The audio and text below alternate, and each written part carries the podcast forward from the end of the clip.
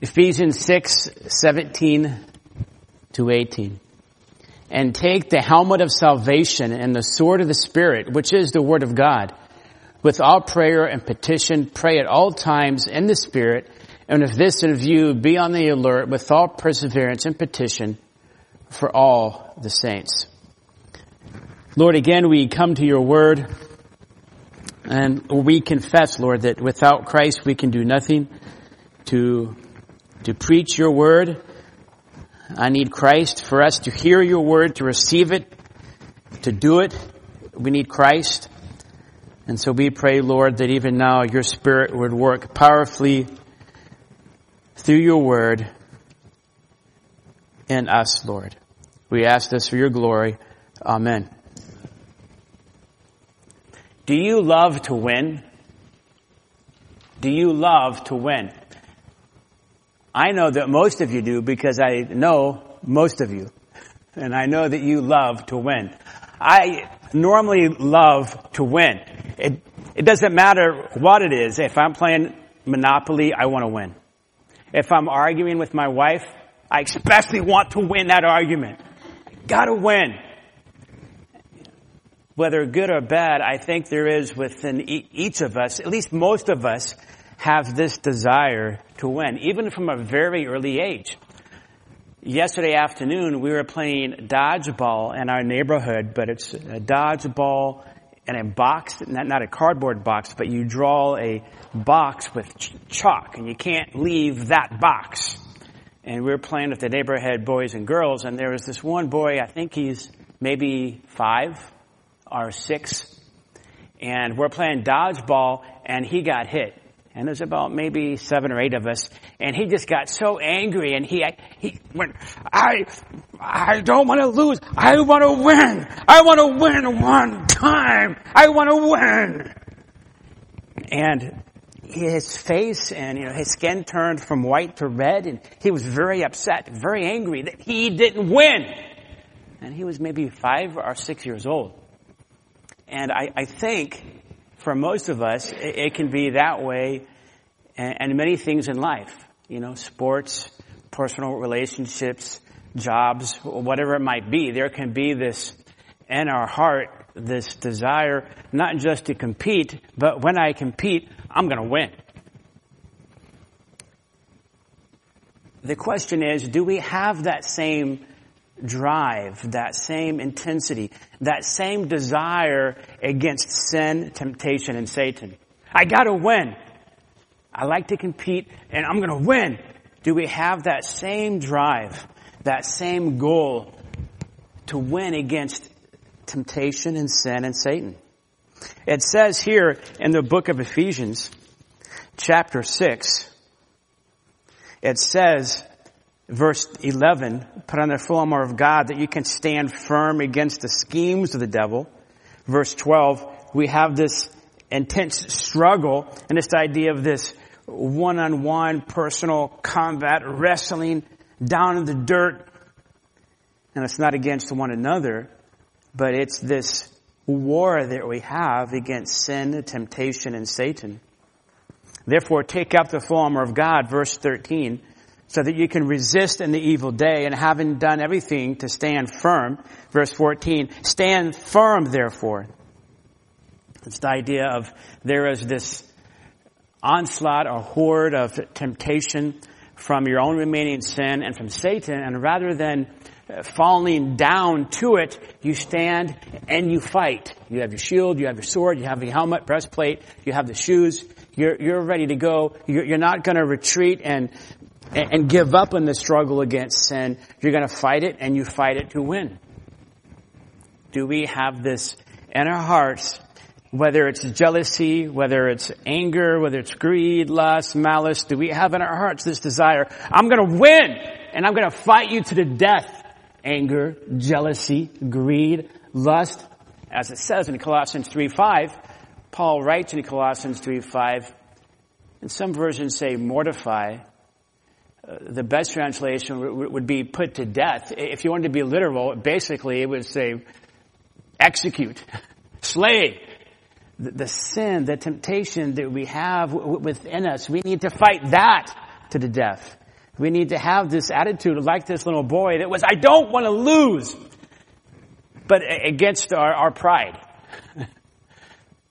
and for being like Jesus.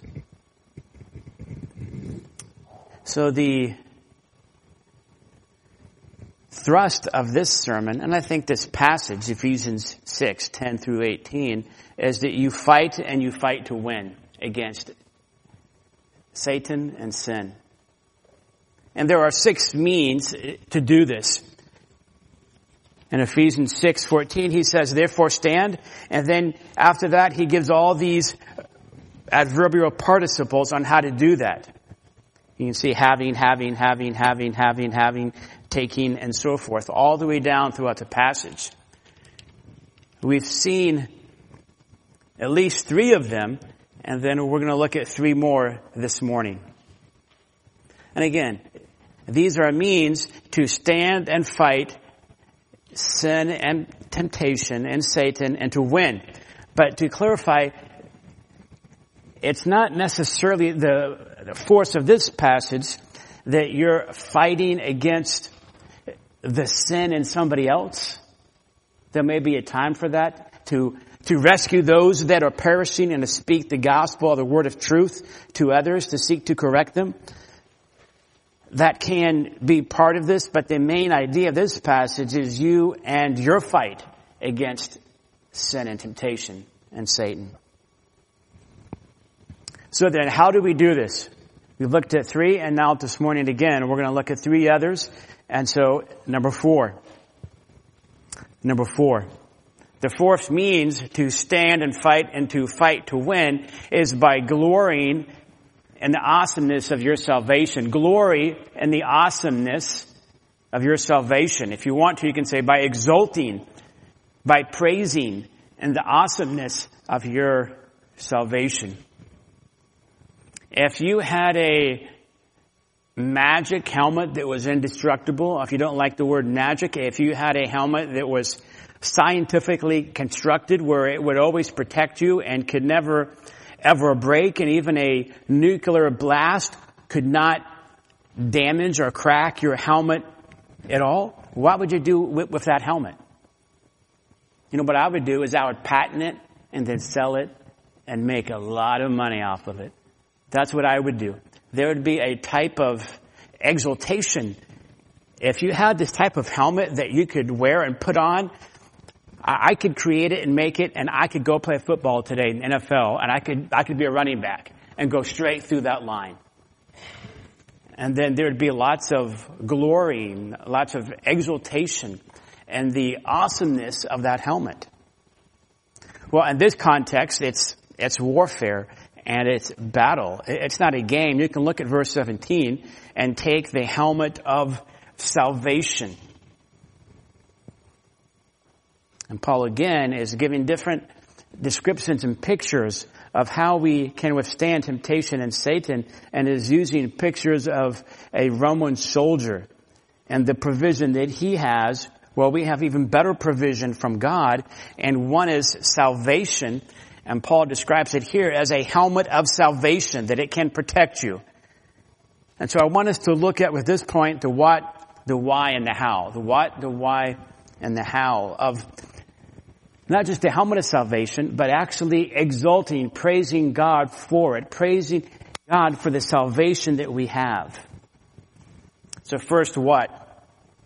Well, first, when you look at this, it, the grammar is a little bit different. You can see previously in verse 14 it says having, having, verse 15, having, verse 16, it even says taking up the shield of faith. And then all of a sudden in verse 17 it just says, and take the helmet of salvation. The, the grammar is a little bit different. It goes from adverbial participles that are modifying the imperative to stand to actually just being a finite verb itself. No longer a participle that usually requires something to modify, but here this verb can stand by itself. It's this imperative. And take the helmet of salvation. In other words, the writer, Paul, is doing something different with the grammar. It's a, a little bit more powerful. And then in the Greek text, the helmet of salvation comes before the verb take. It would be, and the helmet of salvation, take it. That's how the Greek would come across to those that heard or those that were reading this.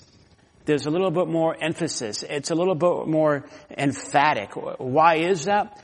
Well, perhaps because it's talking about salvation, but it could also be because already Paul has talked about the truth, righteousness, that is justification, the gospel of peace, the shield of faith. And so now maybe as you get to verse 17 and it talks about salvation, he's wanting people to understand, though it's not necessarily the most important in this list, it is not less than any of the others. And that would go also with the sword of the Spirit because it also comes underneath the word take. And so that's one of the reasons why I'm saying to exult in, to, to glory in, to relish this awesomeness of salvation. To truly get it in our hearts and minds would be, I think, the idea of this word take. Take the helmet of salvation. The helmet of salvation, take it up. Because it's very important. But also we should understand this as well it's a little bit different than 1 Thessalonians 5. If you look at 1 Thessalonians 5, Paul also talks about the armor briefly. And verse 8 of chapter 5, 1 Thessalonians chapter 5 verse 8, but since we are of the day, let us be somber, having put on the breastplate of faith and love. That is, when Paul gives an illustration, he's not saying that there's necessarily a breastplate of righteousness only, and that's it. Rather, it's a, a picture about justification. Here, he's giving another picture, but not necessarily of justification or, or peace, but of faith, love, and salvation.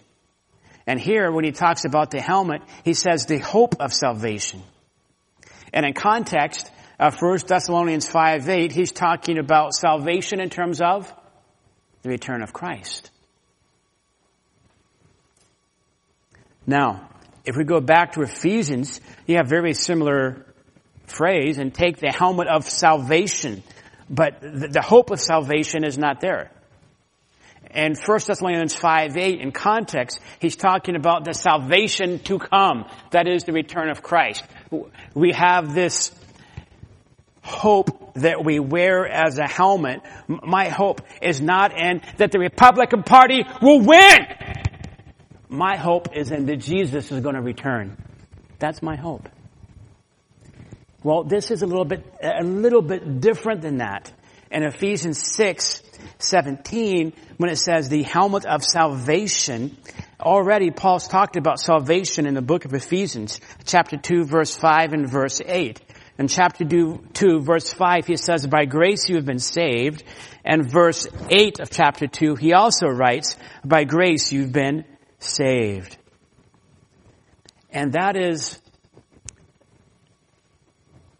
the grammar is you have been and are being saved. It's called a, a perfect passive in the Greek. And what that means is something outside of you, God himself accomplished something for you. God accomplished something on you, completely did that in the past. It's finished, but it has abiding results even to this very present day. Completed action in the past with abiding present results. That's the idea of the perfect in the Greek text of the New Testament. So here when he says the helmet of salvation in Ephesians, it can involve heaven, yes. But Paul here in this context to the Ephesians is saying that what I want you to think about, to, to hold on to, is the work that God, that God did, and He finished it for you completely in the past, and it has tremendous present results right now for you. And that's what the Spirit of God is wanting us to, to wear as protection. That I have been saved, and even now I'm being saved. And one day, finally and forever I will be saved. Why does Paul talk this way? Really, you could start in the beginning of the book of Ephesians. And Paul is going to great lengths to help the, the, the believers in Ephesus to understand the riches of their salvation. Why is he going to such great lengths? I mean, he prays several times such things that they would understand the, the riches that belong to them in Christ and, and the power that belongs to them in Christ, even the love of God that belongs to them in Christ. Well, why is he writing this way? Well, it's because Satan doesn't want you to know. The enemy wants you ignorant and dumb about your salvation. And by dumb, I mean mute. He wants you not to know how great your salvation is and doesn't want you and I talking about it. He doesn't want you and I to glorify in our salvation. He wants you and I to believe our salvation is insignificant, mediocre, powerless. Doesn't really matter that much. That's what Satan wants us to believe.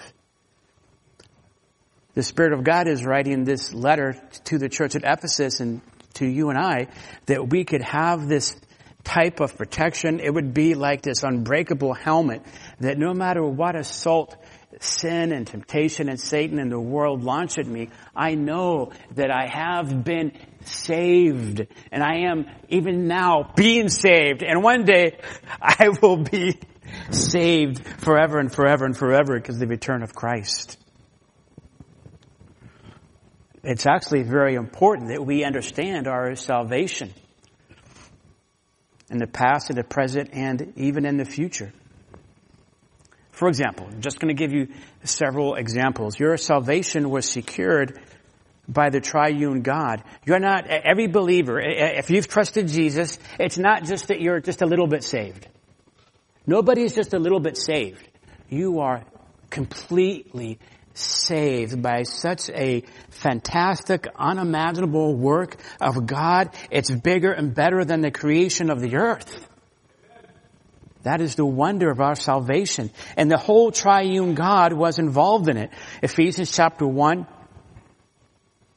verses 3 through 14, basically talk about God the Father, God the Son, God the Spirit, and how they've the triune God, the different members of the Godhead, through their work,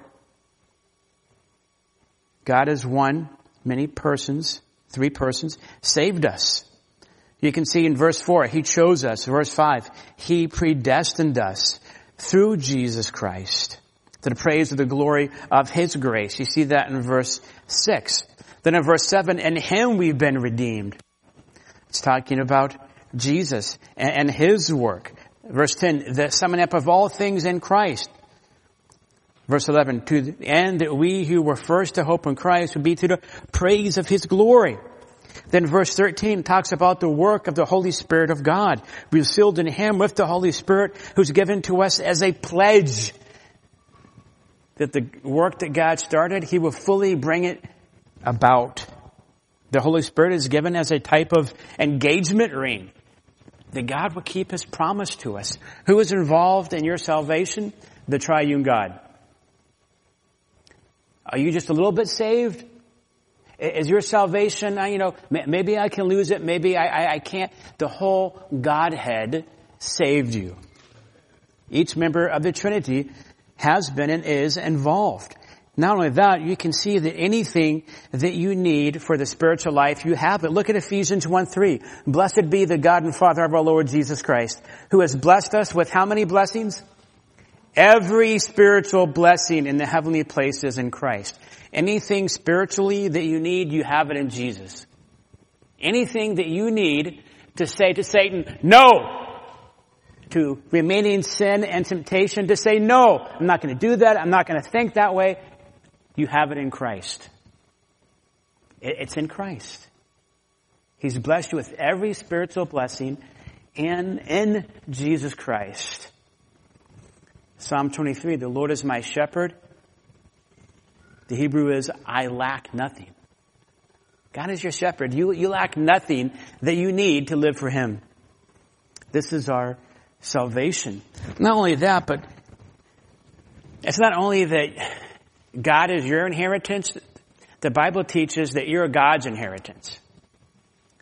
You know, I, have had people that I love that have died and have left me things, and there's a type of inheritance that I've got that I was very thankful for.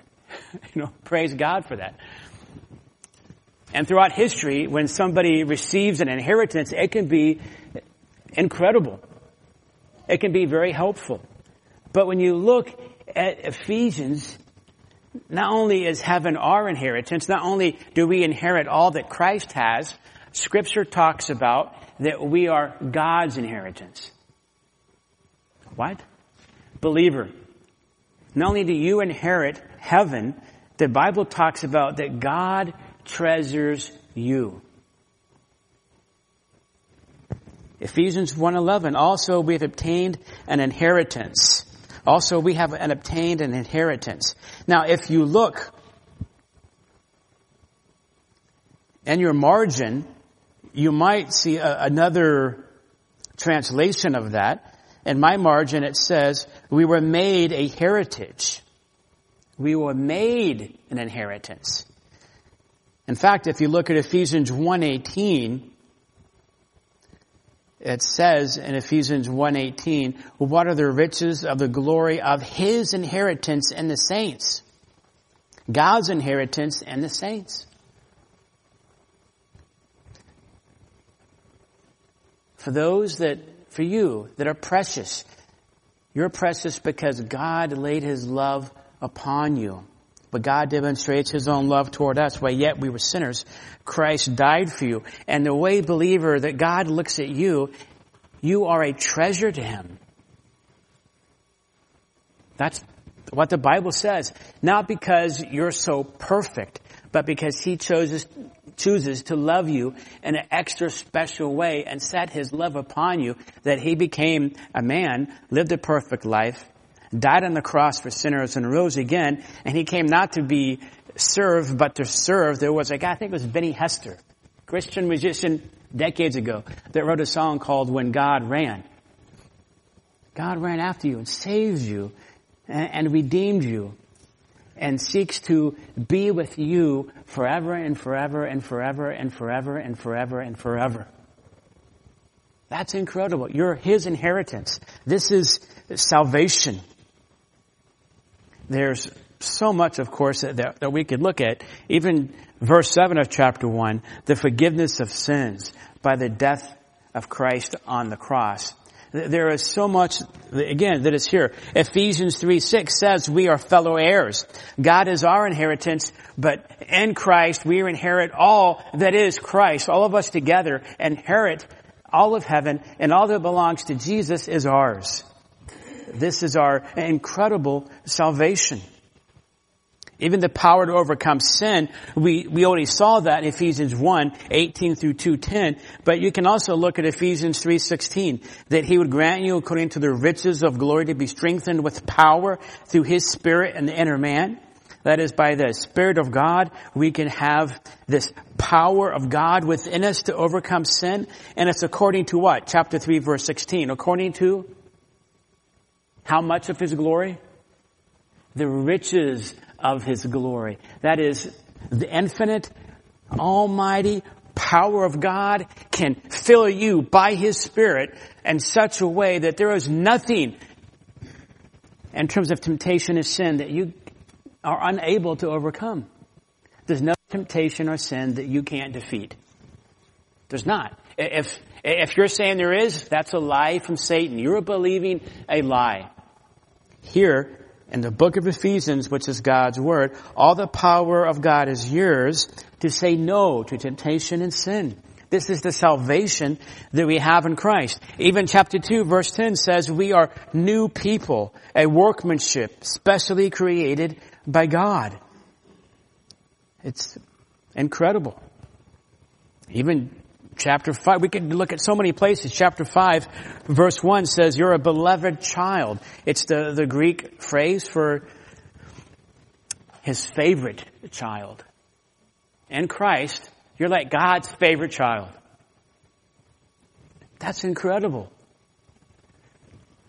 When you get to heaven, Scripture does talk about a type of judgment for believers, not in terms of sin, but in, in terms of reward. However, all of that needs to be understood with this idea that God is going to treat you now, in the past He did, now He is, and then forever and forever as His beloved child. There's no better place to be than heaven with Jesus. No better place. But even now, God is telling the believers that they have all the resources in Christ and all the power of God they need to say no to sin and temptation. This is all underneath what? About glorying in our salvation. And so that's why I'm going at lengths because we need to understand how glorious and how awesome our salvation is. Because, uh, not necessarily from you all, but from different people, from relatives, from neighbors, uh, history, different churches. I've heard, you know, can you lose your salvation? Can you get unsaved? Saved means what? Saved. It would be a bad salvation if you could lose, it, it, it wouldn't be salvation. If you can lose your salvation, then it's not salvation.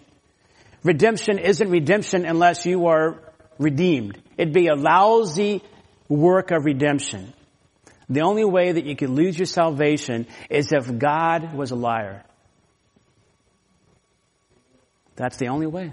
And God is not a liar. He created truth. Jesus is the way and the truth. And he says this good work he began in you, he will what? He will finish it. He will finish it. Now, the why. That's the what. So then, the why. We have said this, but let's say it again.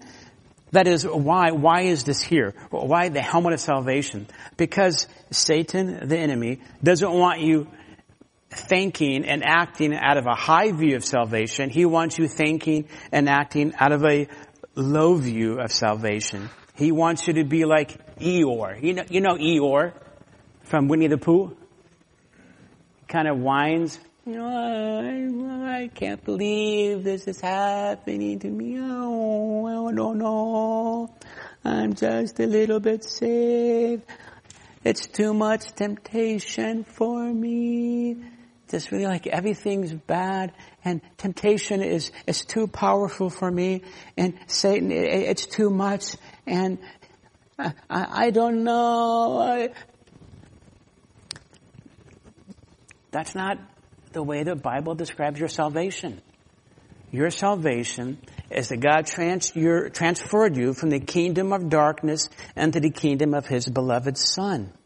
That does not mean there's not going to be a struggle.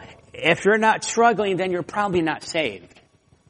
You will struggle until you see Jesus. By God's grace, we want to press forward and be conquering more and more sinful habits. But you're going to struggle until you see Jesus. So stop whining and fight. If you're in a battle and you start to whine, oh, there's a bunch of orcs coming my way, goblins, hobgoblins, that's a big troll. What am I going to do about it? What's going to happen? That troll's going to have a big hammer and just go smash you. Get up and fight. You have all the resources that you need in Christ. This is the helmet of salvation. So fight. Fight. God's fighting for you. Jesus is fighting for you. The Holy Spirit is fighting for you. Many in the church are fighting for you. What are you going to do? Fight. Sin and temptation. Fight sin, temptation, and Satan. How do we do that? The what, the why, the how. Well, how you do that is to remember you're not fighting for salvation, you're fighting out of salvation. You're not fighting for victory necessarily, you're fighting from victory. I've already won in Christ. I'm already saved. I'm not doing this so I can prove myself to God. I, am not doing this to get to heaven. I'm filled with thankfulness. I want my life to make a difference. I want to glorify God. I want to see His power through me. I've already wanted Jesus. No, no, I'm not going to do that sin. That sin is stupid. Well, what kind of benefit will that sin give me? Nothing. Then why do it?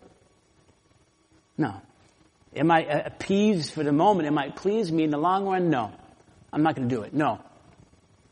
And so you fight out of salvation, not for salvation. How else do we do this? I think one of the ways is really worship, that you're worshiping Christ. If you look at Ephesians 1 through 3, right after Paul prays in verses 14 to 19, then he worships. Verse 20. Now to him who is able to do far more abundantly beyond all that we ask or think, according to the power that works within us, to him be the glory in the church and in Christ Jesus. Paul, after he goes to great lengths talking about our resources in Christ, and then he prays we could get a hold of those resources in Ephesians 3, 14 through 19. And then at the end, he goes into worship now to him who is able to do even beyond all that I've ever asked or I think or what I could ever imagine. God can do it. That's worship. And I think that if we worship more and more the Lord and His power, and even turn times of temptation where I might be tempted to maybe to be greedy, to be angry, whatever it is, and to seek to use that as, you know what, God's given me everything I need, God's in complete control, I, I trust Him no matter what, and to use that as a time of worship, that's powerful. And then by God's grace, I obey Him and then I can see His Spirit working powerfully through me and then that leads me into greater worship. Perhaps we don't see the power of Christ in our lives by His Spirit overcoming sin because we're not seizing opportunities to worship Him as we should. Fight to win by being amazed and giving Him the glory for your great salvation. You're not just a little bit saved believer. You are greatly saved. All of you. If you've trusted Jesus, alone, you're greatly saved. Fight to win against sin and Satan. Number five, a fifth means. You can see this in verse 17. Be the sword of the Spirit, which is the Word of God. Stand, fight, by welding the Word like it's a super sword. I didn't say super soaker. It's a super sword. Weld the Word of God like it's a super sword. The written Word of God is a super powered instrument by the Spirit of God for defeating sin and Satan. The Word is a Spirit empowered, greater than a samurai sword, greater than Excalibur, greater than Sting, greater than Orcrist or Glamdring is this sword here the sword of the Spirit. So again, what? What are we talking about? Well, there's a historic dynamic here when it talks about the sword. The Roman soldiers had a gladius, gladius, and it could be um, about this big, maybe that long. This is not that sword. This is a different sword. This is a from a dagger to a Bowie knife. Maybe you've seen the Alamo or Daniel Boone or something like that. A, a Bowie knife could be anywhere from 8 inches to 12, 13 inches long. This is, this knife here that it's talking about, this bladed instrument in verse 17, it's not like a, uh, a knight, you know, during the medieval times, like big, huge, two-handed sword. It's not that. This, this is a shorter knife. Why did the Spirit of God pick this shorter knife? Well, because it's an intense struggle. And it's not like almost like you're jousting. It's not like you're in a ranged combat where you can stand like this, you know, like fencing. It's not like that. You're what? You're down on the ground. if you're down on the ground, you can't take out this big, this big sword. You go for a smaller sword. It's talking about this very intense fight and God says for this very intense fight, I've given you a super powered, spirit empowered short sword our, or dagger our long knife to do this combat, to fight to win. But not only that, if you further, if you look at this passage, it says, the sword of the Spirit, it's the sword that belongs to or is of the Spirit. And of course, in context, it's the Spirit of God. It is the Spirit of God that produced and empowers this sword. It's not a normal sword. It is a supernatural sword, but supernatural in a good sense.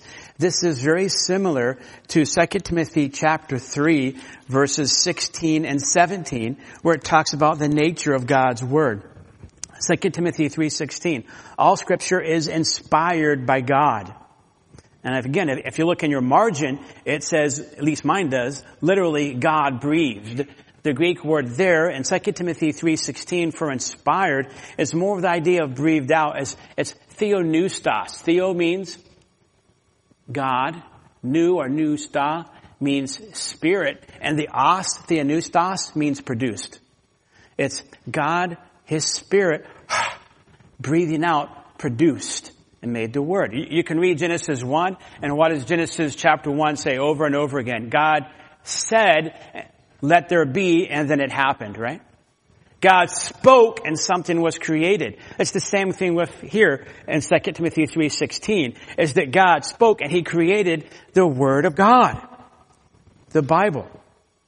And then it says, together with this, that in 2 Peter chapter 1, verses 20 through 21.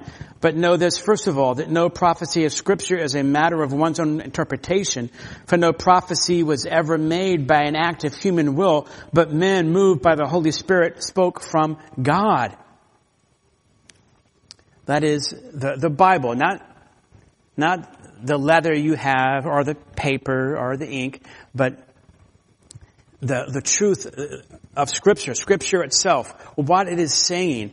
God got written exactly what he wanted written and did that through human instruments as the Spirit of God was upon them. God saw to it that they wrote what God wanted to write. And what God had written is authoritative and it's powerful. It's creative power, but it's also destructive power right? God at the end will destroy the whole universe. Even when Jesus comes back, it says, it talks about the, the sword coming out of his what? Mouth. So the word of God, this written word, because it says, if you go back to Ephesians, it says in 617, which is the word of God, and that is this written word of God, what God has produced through his holy prophets and apostles, which he talked about in Ephesians 3 5. It is the very Spirit of God energizing His Word with power to enable believers to use this short sword to fight against temptation and sin and Satan. And it's energi- produced and energized by the Spirit. That's why another example is Hebrews chapter 4 verse 12. The Word of God is what? alive and active and sharper than a double-edged sword. Able to penetrate, as it were, the joints and the marrows, even judging the thoughts and intentions of the heart, so that every creature is open and laid bare before God. That's the power of God's Word. That is the spirit dynamic of God's Word. There's another dynamic with the Bible but especially regarding this verse, look back at Ephesians 6:17 and the sword of the spirit which is the word of God. Normally if you have the phrase word of God, it would be logos. I think many Christians know the word logos. The Greek word means basically uh, word, logos. This is not the word logos. Here, when it says the word of God, it's not the word logos. It's the word rhema.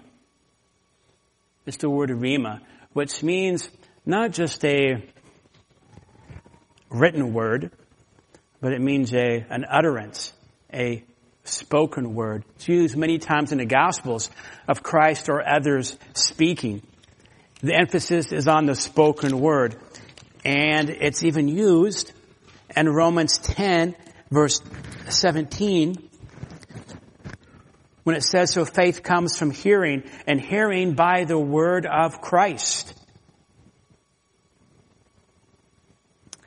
The Bible, when it wants to be nuanced, can be very nuanced. It can be general, but it can be very nuanced. And there is a special nuance of God's word. The, the written word is powerful, but there's also a, a blessing that attends the spoken word of God. Preaching. But even when you share the word to somebody else, that is the rhema of God, this utterance, the spirit empowered, energized word is being orally published. And God uses that in a powerful way. This is what this scripture is saying.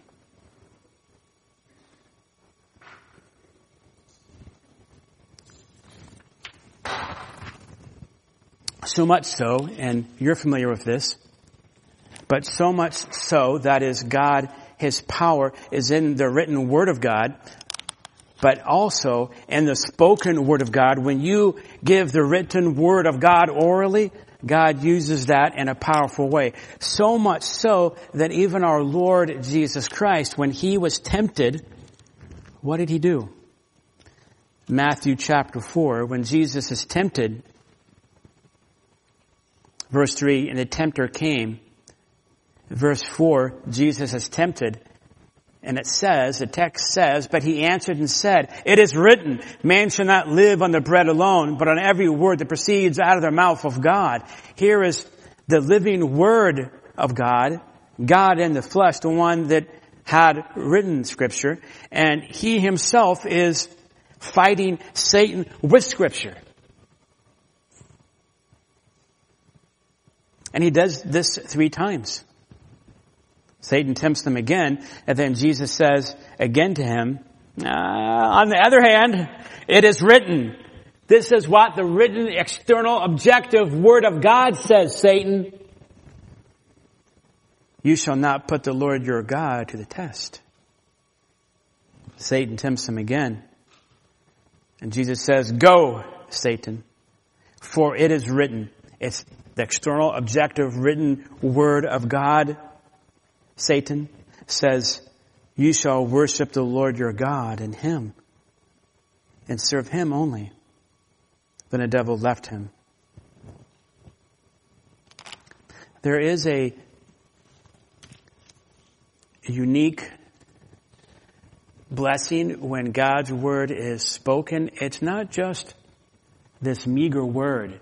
You know, if you take maybe a very common overused verse, for God so loved the world that he gave his only son, that all the ones who believe in him shall not perish but have incredible abundant life forever and forever. Is that just a meager verse that you just kind of casually share and it's just gone on the wind? Is God's word, when you speak God's word, is it just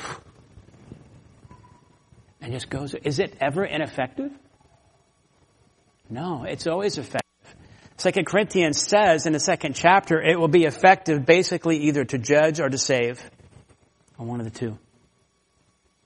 And so here in our context, in Ephesians 6:17, the Spirit of God is saying, use the written word of God and speak it. Speak it. When you're tempted, say out loud. Quote the verse out loud. Again, I, have shared with you before that for that time, I was really afraid of passing semi trucks. Long story, I, I, won't get into it, but got to the place where I, I had to start saying to myself, and I would just speak it. I can do all, through, all things through Christ who gives me strength.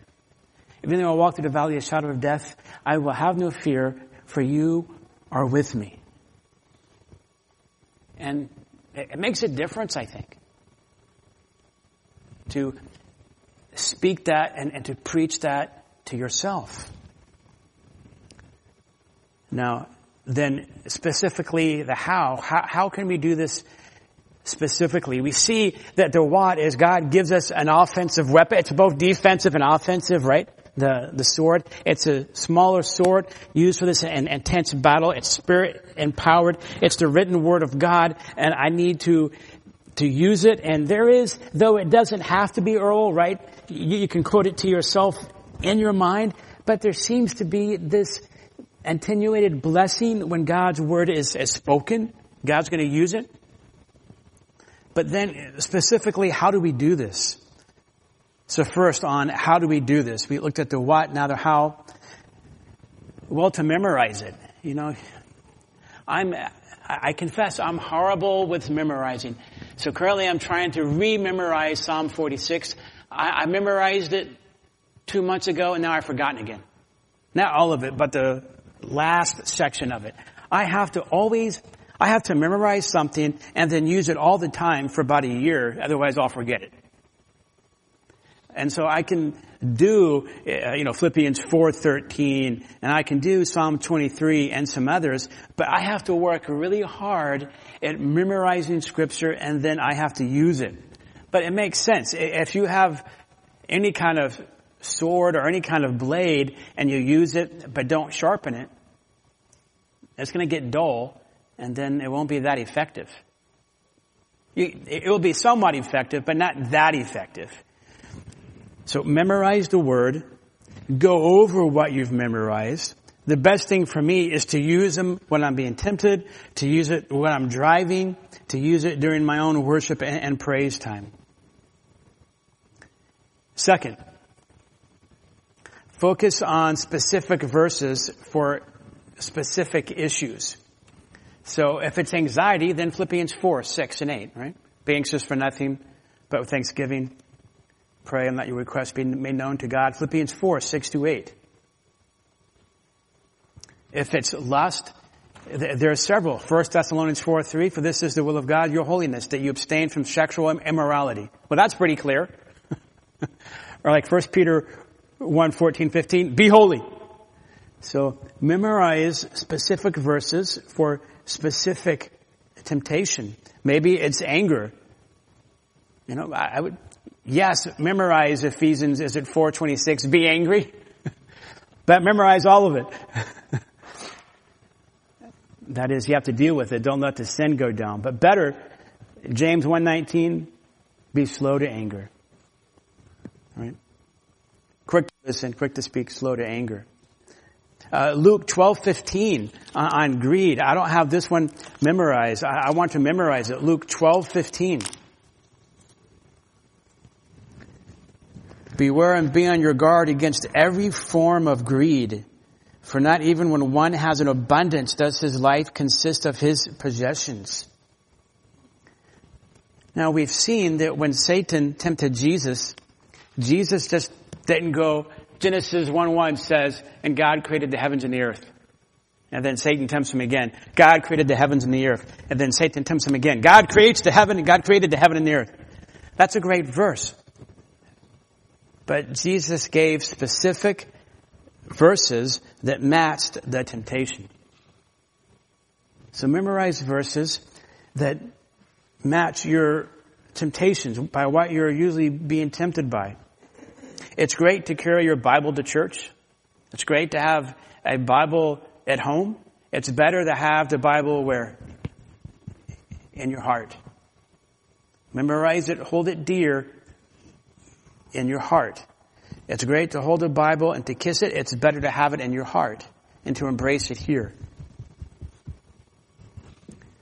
So use the word and when you're tempted, have these verses memorized that you can use it against that specific temptation. Don't memorize a verse just to give to your children. Memorize a verse to give to who? Yourself.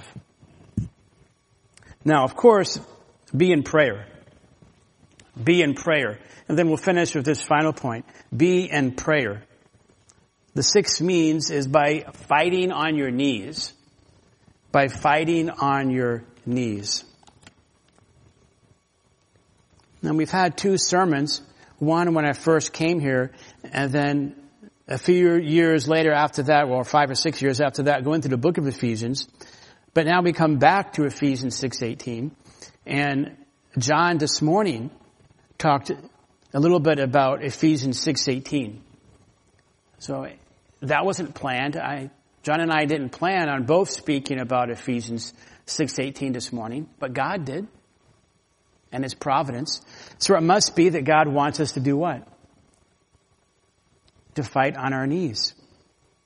Fight on our knees means we humble ourselves in prayer and we have this horde of temptation and Satan coming after us, you know, through the world, through remaining sin, the world system. What do we do? We stand, we fight, we have a shield, we have a helmet, breastplate, shoes, we have, uh, you know, we, we tie our belt tight, we're ready. Then we get on our knees and we pray. And that's how we fight. This commitment and this attitude of prayer.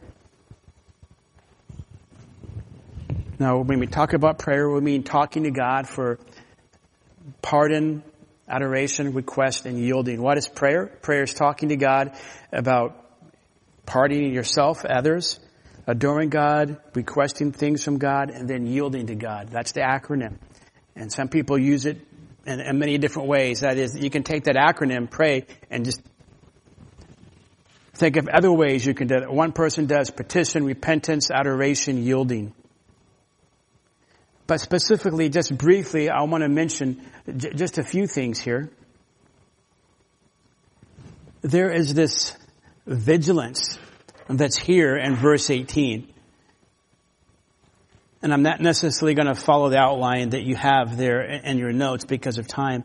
But when you look at verse 18, it says, with all prayer, pray at all times, be in the Lord with all perseverance for all the saints. There is this intensity to be wholly consumed in prayer. All, all, all, all. Uh, I, who, who am I going to pray for? Everybody. All the saints. When? All the time. What kind of prayer? All kinds of prayer. You know, I'm, I'm going to be praising God. I'm going to be thanking God. I'm going to be interceding for others. I'm going to be petitioning God for myself. I'm going to be complaining. Everything. I'm going to be praying to God in all kinds of different ways and, and, and manners. For even people, even believers that I don't like, especially believers I don't like, I'm going to pray for. Even Jesus taught us that. It's this word all, all, all, this type of prayer. But it is this, this vigilant prayer. You can see he talks about perseverance, but pray at all times and especially here, be on the alert. This idea of when I'm weak, I'm going to pray. When I'm strong, I'm going to pray. When it seems like everything is rosy and, peachy and creamy, and I'm maybe I'm not going through lots of trials, I'm especially going to pray. And for even other people that are doing well, I'm going to keep praying for them. You know, I'm always going to be on the alert of Satan's schemes and, and his, his strategies, how he attacks me, how he attacks others. And so I'm going to be watchful. And when I hear about something, I'm going to pray about it. Maybe right then. And it doesn't have to be a long prayer. Uh, when John was teaching this morning, I mentioned to my daughter, if you look at this verse, the tax collector prayed one sentence compared to the Pharisee that prayed many sentences. Who went home justified? The one that said one sentence in a prayer. It's not necessarily about the length of your prayer. It's about the sincerity of your prayer. Are you being sincere in your prayers? And are you taking time to be alert? I'm going to pray for all the saints. And I'm going to be vigilant in my own life and even vigilant for others and have this sincere attitude. Even further, if you look at this, he talks about perseverance. Never giving up, never giving in, praying at all times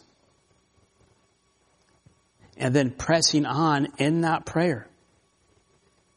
And we've heard of many illustrations and many stories of this idea of perseverance and even with the parables in Luke 18 and other places in the Gospels of this knocking and asking and seeking and not giving up. God wants us and has ordained that some things that we are praying for in life, there are some things that God will give to us quickly. Other things He wants us to what? Keep knocking, keep asking, keep persevering, keep fighting, keep pressing on. But I do want to point out one thing here that, that I think is very interesting, and then we'll come to a conclusion.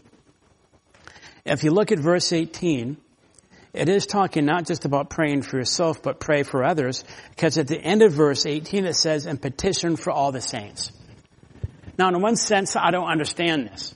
In one sense, and what I mean is, here this passage is about you standing and you fighting against temptation and sin and Satan and you yourself, you have your own unique temptations and you're going to fight them.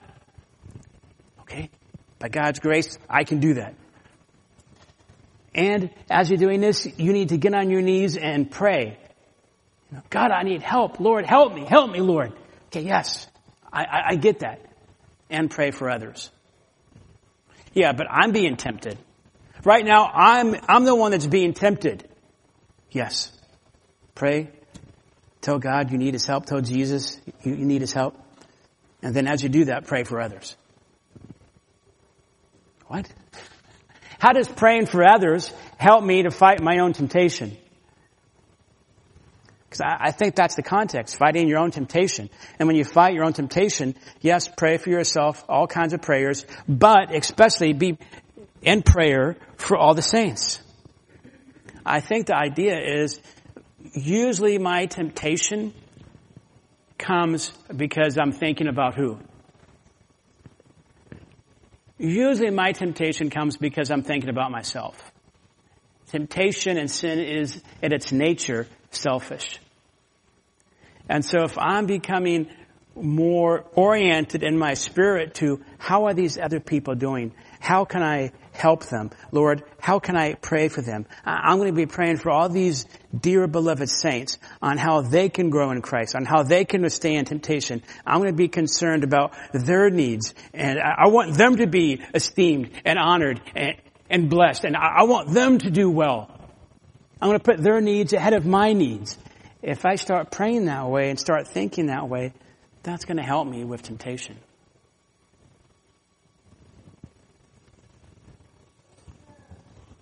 Do you love to win? I think most of us do. Do we love to win against this fight that we're in with sin and temptation? May God give us His grace that we'll have a, a greater passion to, to fight against sin and temptation and to stand and to fight and to win. And the, uh, the reality is, two realities. One reality is we don't know when we're going to die. So two weeks ago on the way home from the airport, again, I was hit by a, a drunk driver. I'm very thankful my kids are okay. That could have been the end. Could have died. Could have been smashed to pieces, gone to heaven. I know there are certain sins in my life, probably your life, that you're like, God, I have to really just deal with this once and for all. Why wait? Let's fight now. Now is the time that we can fight against sin. Let's fight it by God's grace and for His glory. Let's fight sin. Let's fight the devil and fight to win. Why not? What benefit is there to losing in the battle against sin? What benefit does that give you and I? None. So I think God is saying to all of us this, mor- this morning in this passage, fight, fight, fight. Fight against Satan, fight against sin, fight against temptation, and fight to win. Lord, we thank you for your word. We thank you for this passage. Lord, with dependence upon you, not waving a flag of independence from you, but with a flag of dependence upon you. Lord, we desire to fight against Satan and sin and temptation and to win for your glory. Lord, help us to continue to grow overcoming sinful habits in our life, that you would be exalted, Lord. We praise you. We give you glory. Thank you, Lord Jesus. Amen.